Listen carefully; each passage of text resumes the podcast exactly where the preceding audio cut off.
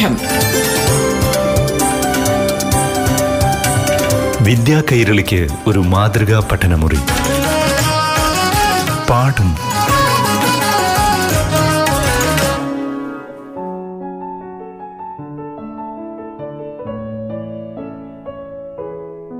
പ്രിയപ്പെട്ട കൂട്ടുകാരെ പാഠം ക്ലാസ് മുറിയിലേക്ക് എല്ലാ കൂട്ടുകാർക്കും സ്വാഗതം. ഏഴാം ക്ലാസ്സിലെ ഗണിതശാസ്ത്രമാണ് ഈ അധ്യായത്തിൽ അവതരിപ്പിക്കുന്നത്. കൂട്ടുകാരോടൊപ്പം അറിവുകൾ പങ്കുവയ്ക്കാനായി എത്തുന്നത് അധ്യാപികയായ ദീപാലാൽ. എല്ലാവർക്കും നമസ്കാരം. പ്രിയപ്പെട്ട കുട്ടികളെ ഏഴാം ക്ലാസ്സിലെ പാഠം റേഡിയോ ക്ലാസ് മുറിയുടെ ഗണിത ക്ലാസ്സിലേക്ക് എല്ലാ കൂട്ടുകാർക്കും സ്വാഗതം. ഇന്ന് നമ്മൾ പരിചയപ്പെടാൻ പോകുന്നത് പത്താം അധ്യായമായ പണമിടപാടുകൾ അഥവാ മണിമാൻ ആ വാക്കിൽ നിന്ന് തന്നെ ഈ പാഠഭാഗത്തിൽ എന്താണ് നമുക്ക് പഠിക്കാനുള്ളത് എന്ന് മനസ്സിലായി കാണുമല്ലോ? നമ്മൾ എല്ലാവരും തന്നെ ഒരിക്കലെങ്കിലും ഏതെങ്കിലും രീതിയിൽ പണമിടപാടുകൾ നടത്തിയിട്ടുണ്ടാകുമല്ലേ? കടയിൽ പോയി ഒരു ചോക്ലേറ്റ് എങ്കിലും വാങ്ങാത്തവരുണ്ടോ? പണ്ട് നാണയങ്ങളില്ലാത്ത ഒരു കാലഘട്ടം ഉണ്ടായിരുന്നു. അന്ന് എങ്ങനെയാണ് കച്ചവടം നടത്തിയിരുന്നതെന്ന് നിങ്ങൾക്കറിയാമോ? സാധനങ്ങൾ കൈമാറ്റം ചെയ്തുകൊണ്ടാണ് അന്ന് കച്ചവടം നടത്തിയിരുന്നത്. ഉദാഹരണത്തിന് നിങ്ങളുടെ കയ്യിൽ ഒരു ചക്കയാണ് ഉള്ളതെന്ന് വിചാരിക്കുക. എങ്കിൽ അത് കൊടുത്ത് അഞ്ച് മാങ്ങ വാങ്ങുന്നു. ഒരു പശുവിനെ കൊടുത്തിട്ട് രണ്ട് ആടുകളെ വാങ്ങുന്നു. അതായത് നമ്മുടെ കയ്യിലുള്ളത് കൊടുത്തിട്ട് നമുക്ക് ആവശ്യമുള്ളത് വാങ്ങുന്ന രീതിയാണ് അന്ന് ഉണ്ടായിരുന്നത്. പിന്നീട് നാണയങ്ങൾ നിലവിൽ വന്നപ്പോൾ കച്ചവടത്തിന്റെ രീതികളും മാറി. യഥാർത്ഥ വസ്തുക്കൾക്ക് പകരം അവയുടെ വില സൂചിപ്പിക്കാൻ പലതരം നാണയങ്ങൾ ഉപയോഗിച്ചു തുടങ്ങി. ലോകത്തെല്ലായിടത്തും കച്ചവടത്തിന് ഒരു ലക്ഷ്യമേ ഉള്ളൂ. അതെന്താണെന്ന് അറിയാമോ കൂട്ടുകാർക്ക്? ലാഭമുണ്ടാക്കുക. എന്നാൽ കച്ചവടത്തിൽ ലാഭം മാത്രമല്ല കേട്ടോ. ചിലപ്പോഴൊക്കെ നമുക്ക് നഷ്ടവും സംഭവിക്കാറുണ്ട്. എന്താണ് ഈ ലാഭവും നഷ്ടവും? ആർക്കെങ്കിലും പറയാമോ? എന്തിന്റെ അടിസ്ഥാനത്തിലാണ് നമ്മൾ ലാഭവും നഷ്ടവും കണക്കാക്കുന്നത്? അതെ വാങ്ങിയ വിലയുടെയും വിറ്റ വിലയുടെയും അടിസ്ഥാനത്തിലാണ് ലാഭവും നഷ്ടവും കണക്കാക്കുന്നത്. പാഠഭാഗത്തെ പ്രവർത്തനങ്ങളിലൂടെ നമുക്കതെല്ലാം വിശദമായി തന്നെ പഠിക്കാം. പേജ് നമ്പർ നൂറ്റി മുപ്പതിലെ പട്ടിക നോക്കൂ. നമുക്കറിയാം നമ്മുടെ നാട്ടിൽ കൂടുതലും പച്ചക്കറികൾ എവിടെ നിന്നാണ് വരുന്നത്? അന്യ സംസ്ഥാനങ്ങളിൽ നിന്ന് അല്ലേ? പട്ടികയിൽ എന്താ തന്നിരിക്കുന്നത്? ഒരു കിലോ പച്ചക്കറിക്ക് നാഗർകോവിലിലെ വിലയും അത് തിരുവനന്തപുരത്ത് എത്തുമ്പോഴുള്ള വിലയുമാണ് തന്നിരിക്കുന്നത് അല്ലേ?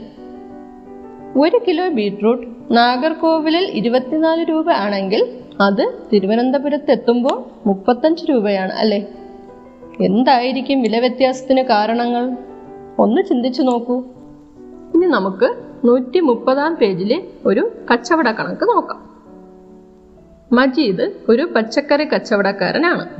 അയാൾ നാലായിരം രൂപയ്ക്ക് ചേന വാങ്ങി. ഒരു കിലോഗ്രാമിന് ഇരുപത് രൂപ കൊടുത്താണ് വാങ്ങിയത്. അവിടെ വച്ചു തന്നെ ഒരു കിലോഗ്രാമിന് ഇരുപത്തഞ്ച് രൂപയ്ക്ക് വിറ്റു.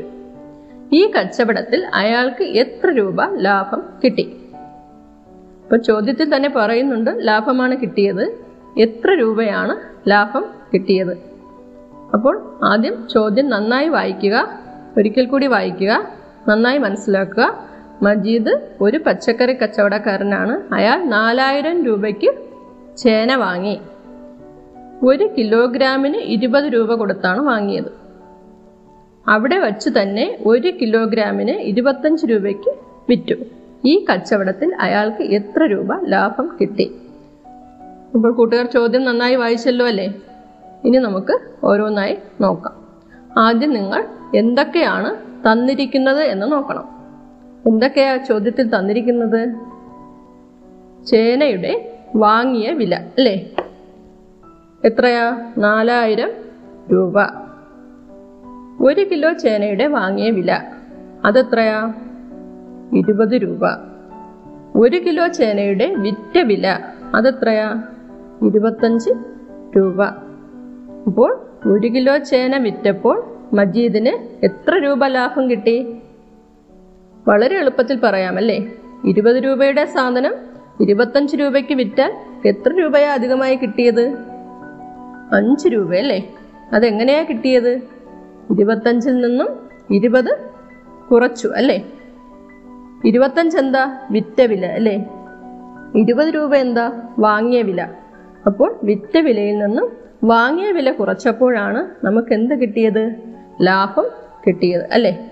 അപ്പോൾ ഒരു കിലോ ചേനയുടെ വിറ്റ വില ഇരുപത്തഞ്ച് രൂപയും വാങ്ങിയ വില ഇരുപത് രൂപയുമാണെങ്കിൽ കിട്ടിയ ലാഭം അഞ്ച് രൂപയാണ്.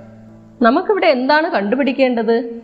നമുക്ക് കണ്ടുപിടിക്കേണ്ടത് മൊത്തത്തിലുള്ള കച്ചവടത്തിൽ അയാൾക്ക് എത്ര രൂപ ലാഭം കിട്ടി അല്ലേ? മജീദ് എത്ര രൂപയ്ക്കാണ് ചേന വാങ്ങിയത്? നാലായിരം രൂപയ്ക്ക് ചേന വാങ്ങി.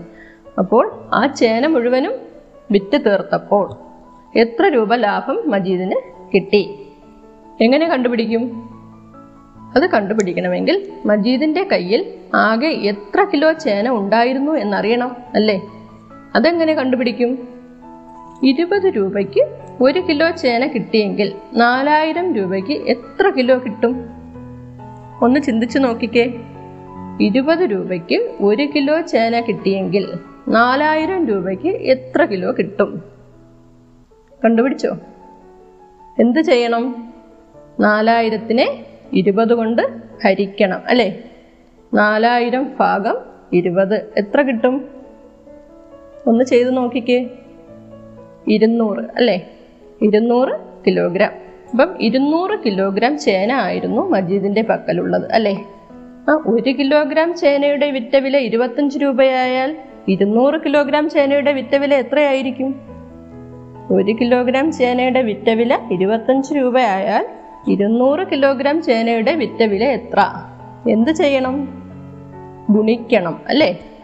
എങ്ങനെയാണ് ഗുണിക്കേണ്ടത്? ഇരുന്നൂറ് ഗുണം ഇരുപത്തഞ്ച്. എന്താണ് എളുപ്പമാർഗം? രണ്ടേ ഗുണം ഇരുപത്തഞ്ച് ചെയ്യുക രണ്ട് പൂജ്യം ചേർക്കുക. രണ്ടേ ഗുണം ഇരുപത്തഞ്ച് എത്രയാ?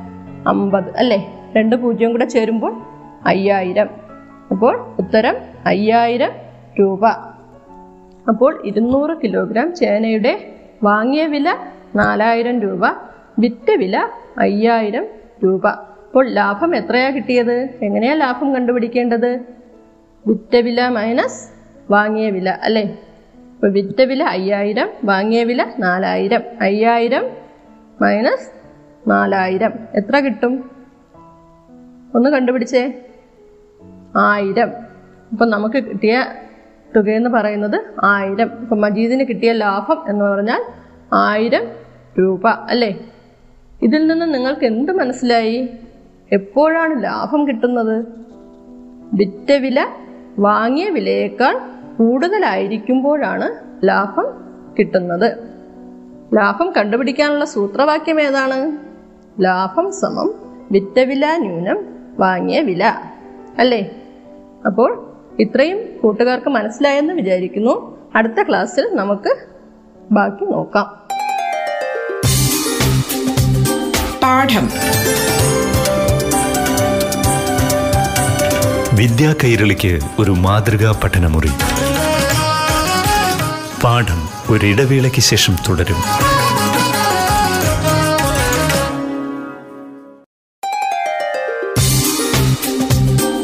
പാഠം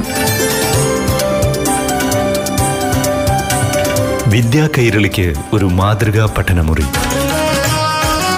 പാഠം തുടരുന്നു.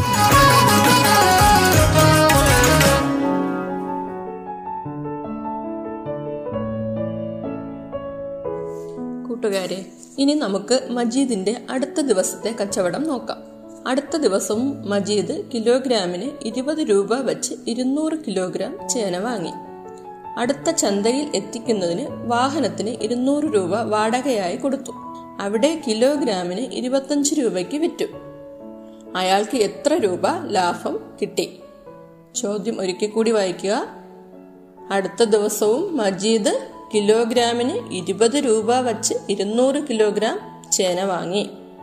അടുത്ത ചന്തയിൽ കൊണ്ടുപോയി കിലോഗ്രാമിന് ഇരുപത്തഞ്ച് രൂപയ്ക്ക് വിറ്റു. വണ്ടി വാടകയായി ഇരുന്നൂറ് രൂപയും കൊടുത്തു.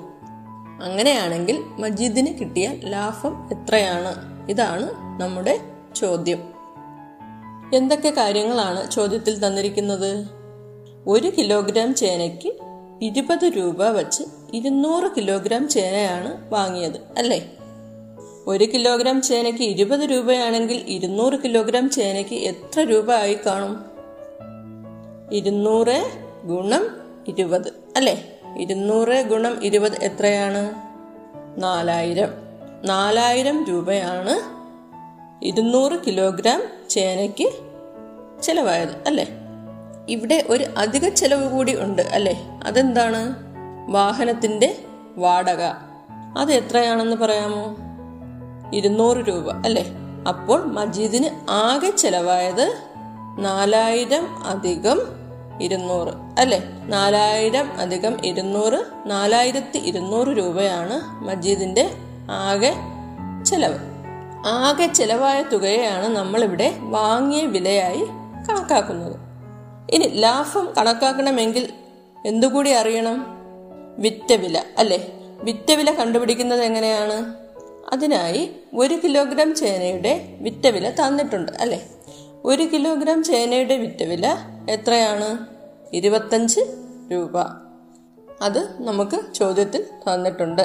എന്നാൽ ഒരു കിലോഗ്രാം ചേനയ്ക്ക് ഇരുപത്തഞ്ച് രൂപയ്ക്കാണ് വിറ്റതെങ്കിൽ ഇരുന്നൂറ് കിലോഗ്രാം ചേനയുടെ വിറ്റ വില എങ്ങനെ കണ്ടുപിടിക്കും?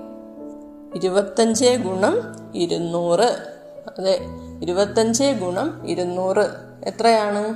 അയ്യായിരം രൂപ. അല്ലേ? അപ്പോൾ ഇരുന്നൂറ് കിലോഗ്രാം ചേനയുടെ വാങ്ങിയ വില നാലായിരത്തി ഇരുന്നൂറ് രൂപ. ആൻഡ് വിറ്റ വില അയ്യായിരം രൂപ. അല്ലേ? അങ്ങനെയാണെങ്കിൽ ലാഭം എങ്ങനെ കണ്ടുപിടിക്കും? ലാഭം സമം വിറ്റ വില ന്യൂനം വാങ്ങിയ വില. അല്ലേ? വിറ്റ വില അയ്യായിരം വാങ്ങിയ വില നാലായിരത്തി ഇരുന്നൂറ്. അപ്പം അയ്യായിരം ന്യൂനം നാലായിരത്തി ഇരുന്നൂറ്. നിങ്ങളൊന്ന് ചെയ്തു നോക്കൂ. എത്ര കിട്ടി കുട്ടികളെ? എണ്ണൂറ് രൂപ അല്ലേ? ഇവിടെ ശ്രദ്ധിക്കേണ്ട കാര്യം അധിക ചെലവ് പല രീതിയിൽ വരാം അല്ലേ? വാഹന വാടക ആകാം പഴയ സാധനങ്ങൾ റിപ്പയർ ചെയ്ത് വിൽക്കുകയാണെങ്കിൽ അതിന് ചിലവായ തുക ആകാം അല്ലേ? ചിലപ്പോൾ സാധനങ്ങൾ പഴയ സാധനങ്ങൾ വാങ്ങിയിട്ട് അത് റിപ്പയർ ചെയ്ത് വിൽക്കാം അല്ലേ? റിപ്പയർ ചെയ്യുമ്പോൾ അതിനൊരു കൂലിയാകും അല്ലേ? അപ്പോൾ ആ തുകയും കൂടി ചേർത്തിട്ടാണ് നമ്മൾ വാങ്ങിയ വിലയായി കാണുന്നത്. ചിലപ്പോൾ പാക്കിംഗ് ചാർജ് ആകാം. അപ്പോൾ ചോദ്യം എപ്പോഴും ശ്രദ്ധിച്ച് വായിക്കുക. മൊത്തം ചിലവായ തുകയാണ് വാങ്ങിയ വിലയായി കണക്കാക്കേണ്ടത്. ഈ അധ്യായത്തിന്റെ തുടക്കത്തിൽ ഒരു ചോദ്യം കൂട്ടുകാരോട് ചോദിച്ചിരുന്നു. ഓർക്കുന്നുണ്ടോ? അതായത് നാഗർകോവിലിൽ നിന്ന് തിരുവനന്തപുരത്തേക്ക് പച്ചക്കറികൾ എത്തിക്കുമ്പോൾ എന്തുകൊണ്ടാണ് വില വ്യത്യാസം വന്നത് എന്ന്? അതിനുള്ള ഉത്തരം ഇപ്പോൾ കിട്ടിക്കാണുമല്ലോ അല്ലേ? ഇനി പാഠപുസ്തകത്തിലെ നൂറ്റി മുപ്പത്തൊന്നാം പേജിലെ ഒരു ചോദ്യം നോക്കാം. സെന്റിന് എഴുപത്തയ്യായിരം രൂപ നിരക്കിൽ തോമസ് പത്ത് സെന്റ് സ്ഥലം വാങ്ങി. അമ്പതിനായിരം രൂപ മുടക്കി ചുറ്റുമതിൽ കെട്ടി. കിണർ കുഴിച്ചതിന് അറുപതിനായിരം രൂപയായി. സെന്റിന് തൊണ്ണൂറായിരം രൂപ നിരക്കിൽ വിറ്റു. ഈ കച്ചവടത്തിൽ അയാൾക്ക് ലാഭമോ നഷ്ടമോ? എത്ര രൂപ? ചോദ്യം ഒന്നുകൂടി വായിക്കുക. സെന്റിന് എഴുപത്തയ്യായിരം രൂപ നിരക്കിൽ തോമസ് പത്ത് സെന്റ് സ്ഥലം വാങ്ങി. അമ്പതിനായിരം രൂപ ചുറ്റുമതിൽ കെട്ടാൻ ചിലവാക്കി. അറുപതിനായിരം രൂപ കിണർ കുഴിക്കാൻ ചിലവാക്കി. എന്നിട്ട് എന്ത് ചെയ്തു? സെന്റിന് തൊണ്ണൂറായിരം രൂപ നിരക്കിൽ വിറ്റു. അങ്ങനെയാണെങ്കിൽ അയാൾക്ക് ലാഭമാണോ നഷ്ടമാണോ എത്ര രൂപ? അപ്പോൾ എന്താ തന്നിട്ടുള്ളത്? തോമസ് എത്ര സെന്റ് സ്ഥലമാണ് വാങ്ങിയത്? പത്ത് സെന്റ് അല്ലെ? ഒരു സെന്റിന് എത്ര രൂപയായി? എഴുപത്തയ്യായിരം രൂപ. അങ്ങനെയാണെങ്കിൽ പത്ത് സെന്റിന് എത്ര ആയി കാണും? പത്തേ ഗുണം എഴുപത്തയ്യായിരം.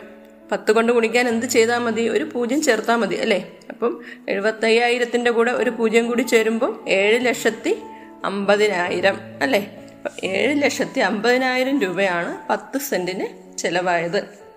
ഇനി എന്ത് ചെയ്തു? വസ്തു വാങ്ങിയതിന് ശേഷം എന്ത് ചെലവാക്കി? അമ്പതിനായിരവും അറുപതിനായിരവും ചെലവാക്കി അല്ലേ? അപ്പം ആ അമ്പതിനായിരവും അറുപതിനായിരവും കൂട്ടുമ്പോൾ ഒരു ലക്ഷത്തി പതിനായിരം രൂപ അല്ലേ? അതും കൂടി എന്ത് ചെയ്യണം? ഈ പത്ത് സെന്റിന്റെ വിലയിൽ കൂടി കൂട്ടണം അല്ലേ? അപ്പോൾ ഏഴ് ലക്ഷത്തി അമ്പതിനായിരം അധികം ഒരു ലക്ഷത്തി പതിനായിരം. അപ്പോഴാണ് നമുക്ക് മൊത്തം എത്ര രൂപ ചിലവായി എന്ന് കിട്ടുന്നത്. അങ്ങനെയാണെങ്കിൽ അത് രണ്ടും കൂടെ കൂട്ടി നോക്കിക്കേ. എഴുപത്തയ്യായിരം അധികം ഒരു ലക്ഷത്തി പതിനായിരം. എത്ര കിട്ടി കൂട്ടുകാരെ? എട്ട് ലക്ഷത്തി അറുപതിനായിരം രൂപ അല്ലേ? അപ്പോൾ അതാണ് വാങ്ങിയ വിലയായി കണക്കാക്കുന്നത് അല്ലേ? അപ്പം മൊത്തം ചിലവായ തുകയാണ് നമ്മൾ വാങ്ങിയ വിലയായി കണക്കാക്കുന്നത്. ഇനി വിറ്റ വില എങ്ങനെ കണ്ടുപിടിക്കും? ഒരു സെന്റിന് തൊണ്ണൂറായിരം രൂപയ്ക്ക് വിറ്റു. എന്നല്ലേ? അങ്ങനെയാണെങ്കിൽ പത്ത് സെന്റിന് എത്രയായിരിക്കും? പത്തേ ഗുണം തൊണ്ണൂറായിരം അല്ലേ? അപ്പം തൊണ്ണൂറായിരത്തിന്റെ കൂടെ പത്ത് കൊണ്ട് ഗുണിക്കാൻ എന്ത് ചെയ്താൽ മതി? ഒരു പൂജ്യം കൂടി ചേർക്കണം അല്ലേ? അപ്പോൾ തൊണ്ണൂറായിരത്തിന്റെ കൂടെ ഒരു പൂജ്യം കൂടി ചേരുമ്പോൾ ഒമ്പത് ലക്ഷം അല്ലേ? അപ്പോൾ പത്ത് സെന്റിന് ഒമ്പത് ലക്ഷം രൂപയാണ് ആയത്. അതാണ് വിറ്റ വില അല്ലേ? അപ്പോൾ വിറ്റ വില ഒമ്പത് ലക്ഷം രൂപയും വാങ്ങിയ വില എട്ട് ലക്ഷത്തി അറുപതിനായിരം രൂപയും. ഇവിടെ ലാഭമാണോ നഷ്ടമാണോ? എങ്ങനെ കണ്ടുപിടിക്കും? വിറ്റ വിലയാണോ കൂടുതൽ? വാങ്ങിയ വിലയാണോ കൂടുതൽ? വിറ്റ വിലയാണ് കൂടുതൽ അല്ലേ? വിറ്റ വിലയാണ് കൂടുതലെങ്കിൽ എന്തായിരിക്കും? ലാഭം അല്ലേ? അപ്പോൾ ഇവിടെ കിട്ടിയത് ലാഭമാണ്. ഇനി ലാഭം കണ്ടുപിടിക്കാനുള്ള സൂത്രവാക്യം എന്താണ്? ലാഭം സമം വിറ്റവില ന്യൂനം വാങ്ങിയ വില അല്ലേ? വിറ്റവില എത്രയാ? ഒമ്പത് ലക്ഷം. വാങ്ങിയ വില എട്ട് ലക്ഷത്തി അറുപതിനായിരം. അപ്പോൾ അത് തമ്മിലുള്ള വ്യത്യാസം. ഒമ്പത് ലക്ഷം ന്യൂനം എട്ട് ലക്ഷത്തി അറുപതിനായിരം. എത്രയാണ്? കൂട്ടുകാർ കണ്ടുപിടിച്ചേ. നാൽപ്പതിനായിരം രൂപ അല്ലേ? അപ്പോൾ നാൽപ്പതിനായിരം രൂപയാണ് നമുക്ക് ലാഭമായി കിട്ടിയത്. അപ്പോൾ ഇത്രയും കൂട്ടുകാർക്ക് മനസ്സിലായെന്ന് വിചാരിക്കുന്നു. അടുത്ത ക്ലാസ്സിൽ നമുക്ക് ബാക്കി നോക്കാം. പാഠം. വിദ്യാ കൈരളിക്ക് ഒരു മാതൃകാ പഠനമുറി. പാഠം.